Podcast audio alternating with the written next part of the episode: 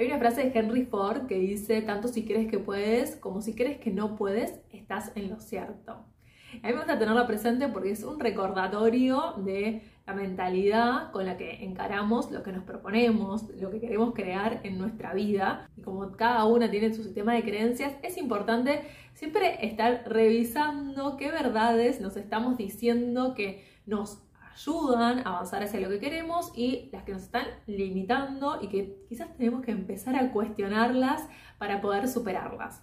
Por eso en este video te quiero compartir cuatro pasos que te van a ayudar a detectar y empezar a trabajar sobre las creencias limitantes que puedes tener sobre el dinero, pero específicas de tu rubro profesional. Si todavía no nos conocemos, te cuento que soy Tami, coach de mujeres que quieren reinventarse laboralmente y potenciar su relación con el dinero.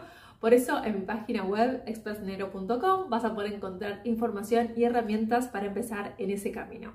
Si todavía no lo hiciste, te invito a suscribirte, a darle like a este video porque eso me ayuda mucho a seguir construyendo este espacio gratuito. Antes de pasar a los cuatro pasos, quiero compartirte cómo nos suelen hablar este tipo de creencias. Y generalmente uno de los formatos en los que vienen es el, las generalizaciones. Cuando usamos palabras como siempre, nunca, nadie, todos, todo el mundo.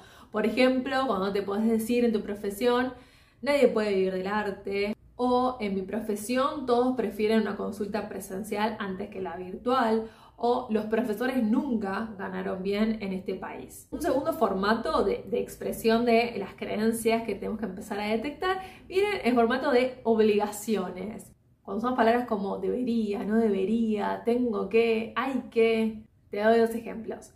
Si estoy empezando en el mundo online, debería cobrar menos.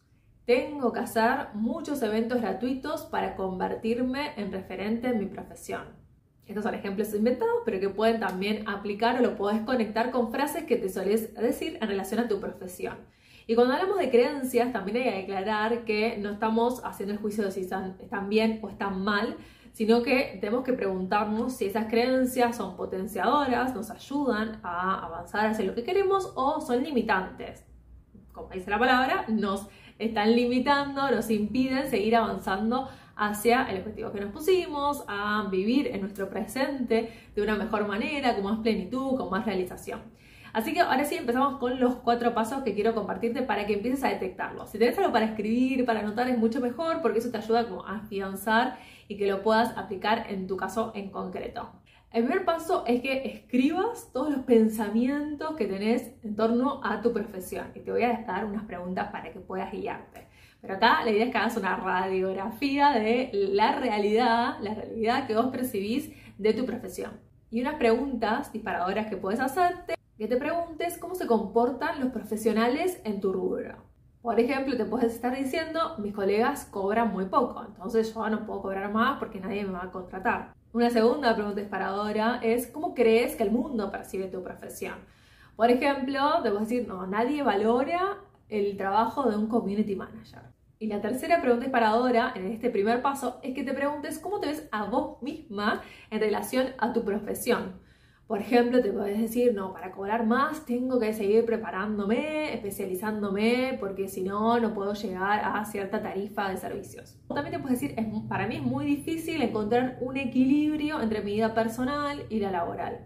La idea es que estas tres preguntas disparadoras a vos te ayudan a reflexionar sobre la realidad que percibís en tu profesión, ¿no? Como cuáles son estos pensamientos que tenés de forma más frecuente, que surgen cuando pensás a la hora de trabajar, ejercer tu profesión, qué es lo que se te viene a la mente y ya puedes empezar a, detectar, a identificar cuáles te están limitando. No todas tienen que ser limitantes, también puedes tener algunas creencias potenciadoras, pero lo importante es que vos empieces a identificar cuáles te están limitando o cerrando posibilidades. El segundo paso es aplicar la escalera de las inferencias, que es un instrumento que tenemos que nos ayuda a entender cómo reflexionamos y cómo llegamos a determinadas conclusiones en nuestra vida. Como una escalera, lo que marca es que en el primer escalón están todos los acontecimientos observables, o sea, todos los hechos que suceden en el mundo. En el siguiente escalón está la selección de datos. Nosotros, en base a nuestra experiencia, a lo que perseguimos, a lo que observamos, tomamos determinados datos de la realidad En el siguiente escalón está la articulación de los datos, que es cuando nosotros empezamos a darle una interpretación, un sentido, un significado a eso que seleccionamos. El siguiente escalón son las conclusiones, que ahí ya empezamos a decretar y decir, esto funciona así en, mi vida, en mi rubro, en el mundo. Son las conclusiones a las que llegamos. En base a esas conclusiones podemos definir determinadas propuestas de acción y después de esa propuesta llegamos a la acción en concreta. O sea, a partir de ahí accionamos. Aplicamos esta escalera con un ejemplo. Por ejemplo, vos en el paso anterior, en tus creencias, te dijiste que estás observando cómo se comportan tus colegas. En el siguiente escalón, que es el de selección de datos, toma solo el caso, las experiencias de personas que trabajan un montón de horas y cobran poco. En la siguiente escalón es la articulación de los datos, entonces empiezas a darle una interpretación, un significado en base a tu experiencia. Ah, claro, por eso yo estoy ahora cobrando poco mis, eh, mi trabajo y además también estoy trabajando muchas horas. Y después en el siguiente escalón llegas a la conclusión, a esa verdad que te decís, siempre se paga poco en mi profesión. En base a esa conclusión después haces tus propuestas, que puede ser que tengas que conseguir un nuevo trabajo, o que tengas que reinventarte y buscar otro trabajo porque en tu rubro se paga muy poco y más a eso es una acción. Bueno, salgo a buscar un nuevo trabajo en un rubro totalmente diferente porque en mi profesión se paga muy poco. Entonces, con esta escalera de diferencias nos ayuda a entender más cómo, empezamos a procesar la información que nos lleva a actuar de determinada manera.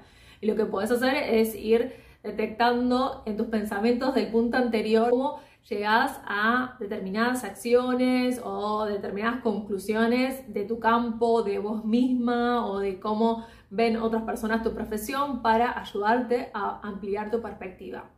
Y ahora sí vamos al paso número 3, que es justamente empezar a cuestionar lo que nos estamos diciendo. Ya cuando tenemos en cuenta esta herramienta de las escaleras de inferencia, podemos empezar a preguntarnos, bueno, pero es realmente así, que pagan muy poco, que trabajan muchas horas, o quizás yo me estoy rodeando de personas que están en ese contexto, pero quizás hay algo más que no me estoy dando cuenta. Entonces el paso 3 es cuestionar lo que te estás diciendo. Y antes de ir al último paso, si te está gustando esto, suscríbete y dale like si todavía no lo hiciste, porque eso me ayuda mucho a seguir construyendo este espacio y seguir compartiéndote herramientas gratis. Y el cuarto paso es ampliar tu perspectiva, porque una vez que ya tenés identificados qué pensamientos tenés sobre tu rubro, sobre tu profesión, tenés presente cuáles te están limitando, ya conoces cuál es la escalera de inferencia, sabes que esto es una interpretación tuya de la realidad, que llegaste a una determinada conclusión y que eso te lleva a actuar de determinada manera y además ya lo empezás a cuestionar, ahora sí es importante ampliar tu perspectiva con formas concretas. Y para eso, ¿qué te puede ayudar? Primero, puede ser buscar un contraejemplo para refutar lo que te estás diciendo.